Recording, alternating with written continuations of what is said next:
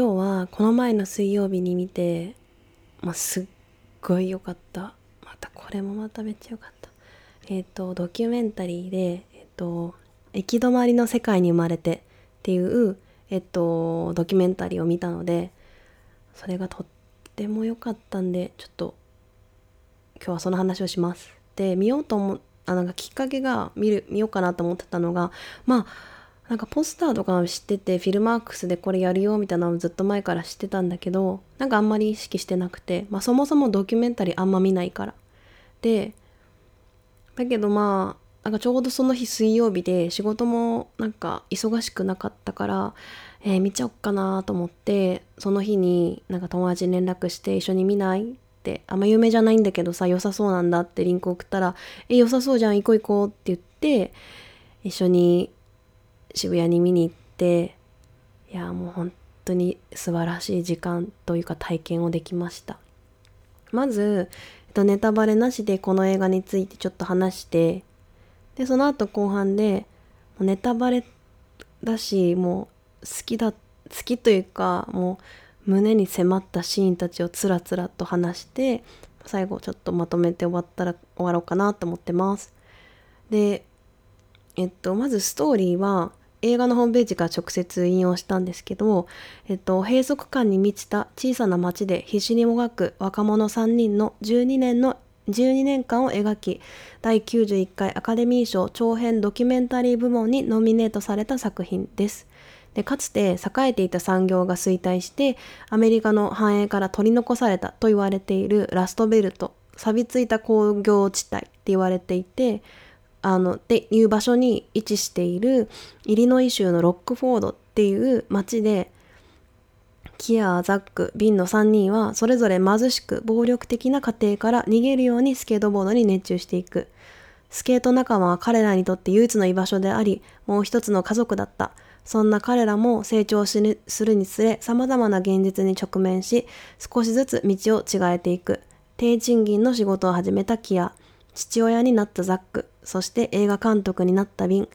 幼い頃からスケートビデオを撮り始め、え撮りためてきたビンのカメラは、明るく見える3人の悲劇な、悲惨な過去や葛藤、思わぬ一面を浮かび上がらせていく。そんな彼らの姿を通して親子、男女、貧困、人種といった様々な分断を見つめ、あれ、アメリカの知られざる現実を映し出す。なんかこれ、えっと、なんか評価とか見ると、なんかアメリカとかだと、なんかこう、一見そのアメリカのイリノイ州のロックフォードっていう街の話だから、ロックフォードの社のっていう街の、まあ、社会を縮図を表しているすごくよくできたドキュメンタリーだって言われてるだけじゃなくてアメリカ全体の今の時代のアメリカをのさまざまな問題貧困人種男女親子問題とかも描かれているよくできたドキュメンタリーだって評価されている感じがあった。ありましたね。でちょっとさっきの映画のえっとあらすじだけだとちょっと分かりづらいかもしれないんで、まあ、このドキュメンタリーはさっきも言ったようにアメリカのイリノイ州ロックフォイリノイ州のロックフォードっていう町で育った黒人のキア白人のザックそしてアジア人のビンっていう3人のスケボー少年にフォーカスが当たったあの話ドキュメンタリーでしかもこのドキュメンタリーは12年間の彼らの成長というか人生を撮り続けてる。話です。だからめっちゃ長い。めっちゃ長いで彼らを映して見て見させてもらう彼の人生の幅はめっちゃ長い。で、えっと、ロックボードってどんな街っていうのであんま分かんなかったんでなんかそのホームページにもこれ街について書いてあって、まあ、そもそもラストベルトに位置するイリノイ州のロックフォードって言っててラストベルトは何かっていうとその1970年代頃まで工場ベルト鉄鋼ベルト産業ベルトっていうポジティブな名前がついていてまあなんかいろんな工業とか産業の中心地だったわけでなんかさ産業として栄えていてアメリカンドリームが詰まっていたんだけど、まあ、グローバル化とあグローバル化によって、まあ、国内の製造業が全部アメリカじゃない中国とかメキシコの安い方に行っちゃって、まあ、産業が衰退して土地の豊かさも失われてしまったためそこに住んでいた人の職も夢も失われてしまったから錆びついた街って今言われていてそこのに住んでる人たちの投票がかなり大きな影響を与えて4年前の2016年の大統領選でトランプ大統領が勝ったんだって言われていてでこのラストベルトの中いまだにここに住んでる人たちの次の選挙で彼らがどこに入れるかはかなり次の11月からにある大統領選でも、えっと、影響があるって言われていて本当にすごい街。街っていうかこう地帯なんだなって感じ。でなんかロックフォード。その中でもそのラストベルトの中の一つであるロックフォードってどんなとこ？街として。なんかここになんかランキング書いてあっても全米最も惨めな都市ランキング20の中の3位。全米最も危険な都市ランキング25の8位。全米最も劣悪な都市ランキング50の16位、まあ、つまりかなりあんまりいい場所じゃないんだろうなっていう感じ。でそこで育った、えっと、黒人のキアー君白人のザックそしてアジア人のビン君の話。でこのアジア人のビン君がこのドキュメンタリー全部撮影もしています。でもう撮影期間ほんと12年間でなんかうーんすごい。でか多分このえっともともとは彼らはすごい長い知り合いだったっていうよりはまあそのビン君、えっと、出演して兼監督のビン君が、えっと、まあカメラ元から好きで、まあ、いろんなスケートのトリックとかを撮りためていて、で、その後まあ時を経て彼がこう映画を専攻するようになった時にドキュメンタリーを撮っていきたいってこう目覚めた時に今まで撮りためていた、えっと、スケボーのあらゆる映像を見た時にあなんかかいろんなこのえっとキアー君とザック君の話をちょっともうちょっと探っていくうちにこの2人の、えっと、人生を、えっと、映したドキュメンタリーを撮り撮りたいって思ってそこからさらに彼ら2人とだこの3人の関係が強くなっていった。っていうのが、えっと、パンフレット読んだりとかしているとよくわかる感じでした。でえっ、とまあドキュメンタリーって私全然見ないんですけど映画の方がすごい好きちっちゃい頃から。だけどこれは本当によくできたドキュメンタリーよくできたっていう方ももう何様だって感じだけどもう全然ドキュメンタリーに詳しくない私でも胸を打ち忘れられない作品になるってことはなんかやっぱすごいものなんだと思うんですよねだからなんか一人でも多くの人にきっかけチャンスがあるなら見てもらいたいなーってすごい思いましたで今すごい話している聞いてる感じだと重たいって思われるかもしれないんですけど重たくそんなない。なぜならスケートがめっちゃ、スケートのシーンめっちゃ中に入ってくるし、あの、彼自身、その監督のビンさん自身がスケーターだから、スケートのシーン、スケボーのシーンはめっちゃ躍動感があって、彼も一緒に滑りながら撮っていくから、もう自分も一緒に滑ってる感じになるし、トリックもめっちゃかっこいいし、なんかこう、爽やかさもなぜかあるんですよね。話自体ものすごい話出てくる内容重たいのになんかこう爽やかに作ってくれてる爽やかじゃないんだけど爽やかに作ってくれてるって感じがすごいなって思いました。でネタバレなしでこうすごい言いたいなって思ったのはもう嘘がない。あドキュメンタリーって嘘ないのかもしれないんですけどそもそも。もう出てくるキアザックビン3人の彼らの発言。また彼を取り巻く人たちの発言。行動表情。もう全部が嘘がなさすぎてもうリアルで彼らの葛藤とか苦悩とかこんなにも見せつけられるっていうのはこの監督のビンさんがに彼らがちゃんと心を許してて信頼関係がある証拠だしビンさん自身も彼ちゃんと彼らをなんか映像撮ってやろうじゃなくて彼らの人生を受け止めるこうすごく思いやりがあるからなんだろうなって。あとこの12年っていう長さが信頼をちゃんとつむんつないで作ってるんだろうなって感じだった。すごいリアル。ちなみに最近同じタイミングで日本ではミッドナインティーズっていう A24 がえっと提供している提供しているっていうかあの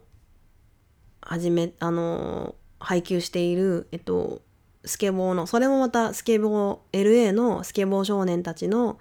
えっとなんか青春の1ページを切り取ったようななんかほろ苦いなんか映画なんですけどこれそれとこれは全然違うと思う。もう当たり前ですけどまずこっちドキュメンタリーだし。あと、まあ、テイストも結構違うかなって。あっちはなんかファッションとかもすごいいけてるし音楽もいけてるしこっちはもう本当に真実を見せつけられるリアルを見せつけられていく。で、まあ、こっちは本当にスケボーでつながった少年たちがある程度大人になるまでの生々しいなんか痛々しい人生をもう見せつけて見せられる感じ。で貧困とか DV とか人種差別とかいろんなことをこの一本で感じ取ることができる。で感じ取るだけじゃなくて考えようって思えるかなって。彼らの12年はねちょっと見てるとうわって思うシーン胸が張り裂けそうになるシーンが何回も出てくるんですけどまあでも現実だなと思ってすごくこれを見せてくれる見せてくれる機会を作ってくれたビンさんに私は心から感謝したいなって思いました。でも何回も言うんですけどこれ全然重くない全体的には。何回も登場するスケボーのシーンもすごくかっこいいしなんか本当にインスピレーションをもらえる考えるきっかけとかなんかこうパワーをくれるなって思いました。もうねカメラに自分の人生12年丸裸にするってもう想像つかないじゃないですか。まあそれをすると決めて OK した2人もだし撮るって決めて自分自身も見せたビンさんこの3人にものすごいうん本当にものすごいなって思った。幸せになってほしいし彼らの周りの人も幸せになってほしいなって思いました。っていうのが、えっと、ネタバレなしでした。でこっからはもうねネタバレありまくりで私がいいなんか胸に残っているシーンたちをもうガンガン言っていこうと思います。言っちゃいます。一つ目は、ま、映画の最初の方でキア黒人のキア君が小さい頃の話をしていてカメラ越しのインタビューでビン君の前ででなんかお父さんとあんまりうまくいい関係じゃなくて怖かったんだよね厳しかったって言っててなんかいつも家学校から帰ってきたらなんかやりたくない仕事手伝わされて嫌だって言うとものすごい厳しいしお仕置きを受けたんだって言った一言の後にビン君が「それってひどい体罰とか泣いたこととかある?」ってこう言った後質問した時にそれ聞かれて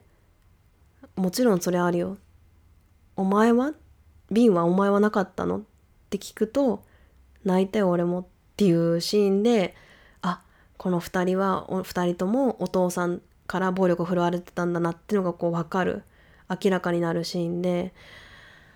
うわーっていうこの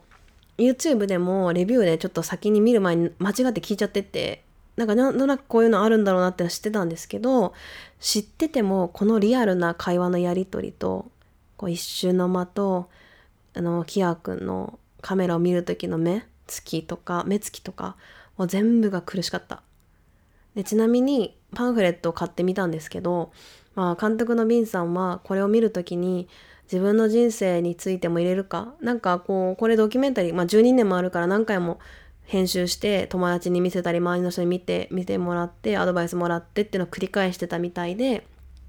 まあ、途中から周りの人になんでこういう物語を作ろうって思ったのって言われた時にやっぱりこう自分の中でずっとこう引っかかってるステップ、えっ、ー、と、系譜義理の父親との関係暴力振るわれた義理の父親との関係が、まあ、かなり自分の映像制作に、えっと、影響があるっていうのは分かってたからなんか自分の、まあ、悩んですごく悩んだけど、まあ、セラピーにも通って結果として、まあ、より正直な物語を作るためには自分自身の弱さをさらけ出し積極的に映画に参加する必要があったってあのパンフレットに書いてあって、まあ、そういう気持ちで自分の、まあ、彼ら彼が言うには弱さだって感じる部分をカメラにさらし出すことでこの作品がより正直な物語になるって思ってさらけ出したって言っててはあって思いましたね。で次のここへ残ったシーンは、まあ、そこで彼がのその彼の顔は映ってなくてその時ビンさんの。であこの監督もお父さんから虐待されてたんだっての分かった後に途中その後ちょっと経ってから今度は初めて映画の途中からビンさん監督自身の顔が何回か映り出してでえっとついにそのお父さんから義理のお父さんからすごく虐待を受けてたんだけど、まあ、それを止められなかったお母さんとはずっとわだかまりがあってそのお母さんに会いに行く。疎遠になってるお母さんに会いに行って話をするっていうシーンをいやーとすごいなって思ったんですけどそもそも。でこの時のお母さんと対面してビンさんがお母さんと対面してインタビューをするシーンがもうその2人のやり取りがまあ何とも言えずその彼がビンさんがカメラをお母さんに向けて喋りって質問してるシーンをまた横から別のカメラで撮って撮ってもらっていてなんか2つの角度からの、えっとまあ、対話シーンなんですけどまあそのかビンさんの監督の横顔もすごかったんですけどなんかそもそもそんな人生のちょっと想像つかないような経験をしててその後にお母さんと向き合って話し合うってできるんだって思った。その勇気というかパワー。うん。でなんかその時にお母さんが言ってた「お母さん知ってた?」ってお父さんが僕に何してたか。うん知ってた。暴力を振るうのも知ってたし彼はもちろん私にも暴力振るったし私の首を絞めたこともあるのよ。で警察も呼んだことある。あなたいなかったけどねって。でも彼は優しい時もあったの。スイートな時もあったんだって涙ながらに言ってて。だからお父さんとはお父さん死ぬまで別れられなかったと。で私の両親お母さんの両親も喧嘩ばかりしてたと。だから結婚になんかすごい理想なんてなかった。何よりも私は一人で生きていくのは嫌だ言った時に何それって思ってなんかわかる。いやそうなのかもしれないけどこれでも彼が受けてた虐待とお母さんが受けてた虐待はちょっとひどすぎる。いやーなんか身につまさなんか何も言えないって思いました。で次の心に残ったシーンは、まあ、キア黒人のキア君がお父さんのお墓を見つけてなんか涙を流すシーンなんですけどなんかそのシーンの前まででこのキア君もお父さんとは全然いい関係じゃなかったっていうのは分かっててなんかお父さんめっちゃ厳しかったし暴力振るわれたことも分かったけど最後別れる時に「お父さんなんて大っ嫌い」って言ってお別れしちゃったっていうのはあの言われ言ってて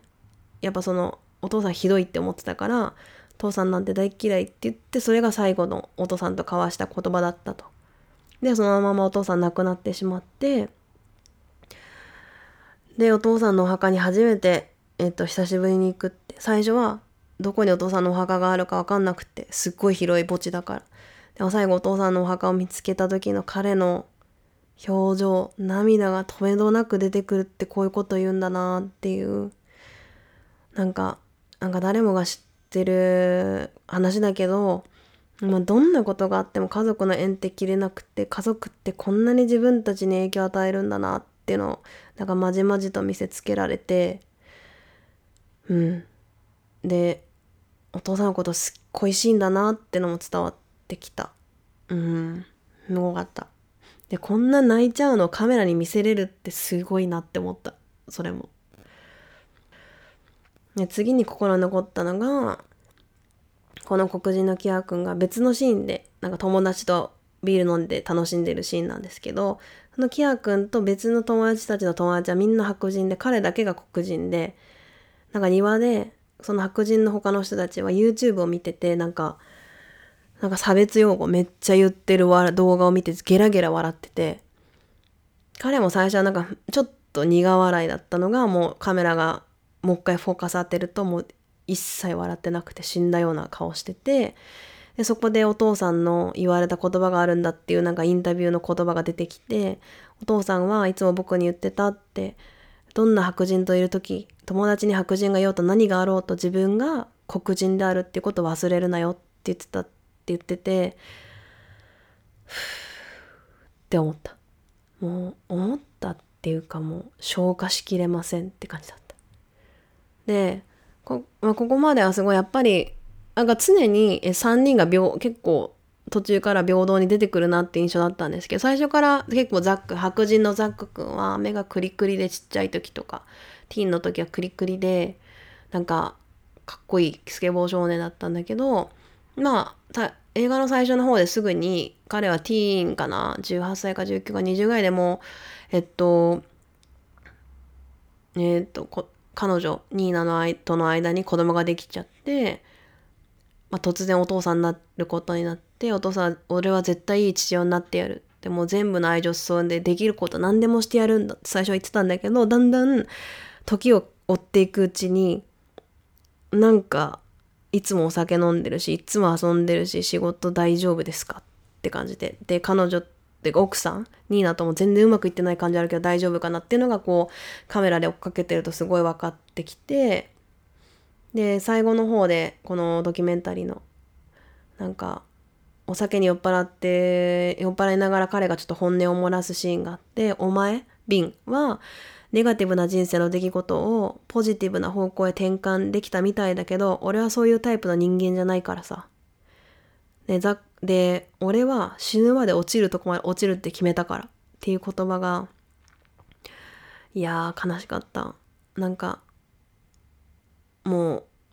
なんかこうお酒飲まないと本音言えないっていうかうんって感じだった。でまあそれに続いてなんかザックがまあ途中でニナがニナとザックが喧嘩したっていうシーンが出て喧嘩したっていうのを動画を兄弟が撮ってたからなんかで周りの人が撮ってたみたいなのを見せつけられるシーンがあってもう彼女がもう死ねって言っても発狂してるみたいな動画の音声だけが流れてそれをなんか彼が後日ザックが聞きながら笑いながらビール飲んでてやってらんねえよみたいなこと言ってて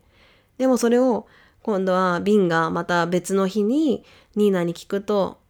それさその映像の手前の話何があったか彼言ってたって彼私のこと殴ってたんだよ。一度じゃないよって言ってあで私ここに刻んのそれだからとか言っててああこの人はニナ奥さんに暴力振るってんだっていう。なんかその家族とうまくいってなかった少年ザックが子供ができた時に次は自分が誰かを暴力振るってしまってるそのフラストレーションとか溜まっている不満を暴力でぶつけてしまうんだってるんだってのがそこで明らかになってなんか彼はもう常にもう半分ある中だから常にどどういう映像の時もなんかうんなんかいろんな表情を見せててなんか「おいおい大丈夫ですか?」って感じなんだけどある時になんか川辺で最後の方だ本当に映像の最後でなんか芝生に座ってお酒飲みながら彼が初めて涙を流すにしながら瓶カメラ越しの瓶に話しかけるシーンがあって息子の話をしてた時かな俺の息子には俺みたいにならないことを願ってる認めたくないんだよ。人生が苦しいのは俺が最低だからななんて。このクソみたいな人生を選んできたのは俺なんだ。逃げ道はない。みたいなことを最後言ってて、これがもうね、こんなこと、なんかこんな強がってたり、アル中の彼がこれを最後言ったんだな、言ったのを映像の最後の方に出てきて、なんかここまで正直な言葉出せるってやっぱりザックもザックすごいしザックと監督のビン君の、築き上げてきた関係とこのビン君の多分あ思いやりというか人間力が彼なんかそういう言葉言わ言えるような雰囲気を作ってるのかなって思った。もうすいません。つらつらつらつらとなんかいいなって思ったシーンを話してたんですけどまあなんかこう本当このドキュメンタリー見てまとめとしてはいいなって思ったのがなんかこんなにあまあ全体的に重たくはないんですよ。でも心に残るシーンはもちろん重たくてでも彼らのその苦悩とかに満ちた人生のドキュメンタリーがなんかこうアメリカの話なのにロックフォードっていう知らない街の話が彼の人生がこうやって海を越えて日本にいる私にも見る機会をいただいてなんかそれで私も家族とか友達とか人生そのものを考えたし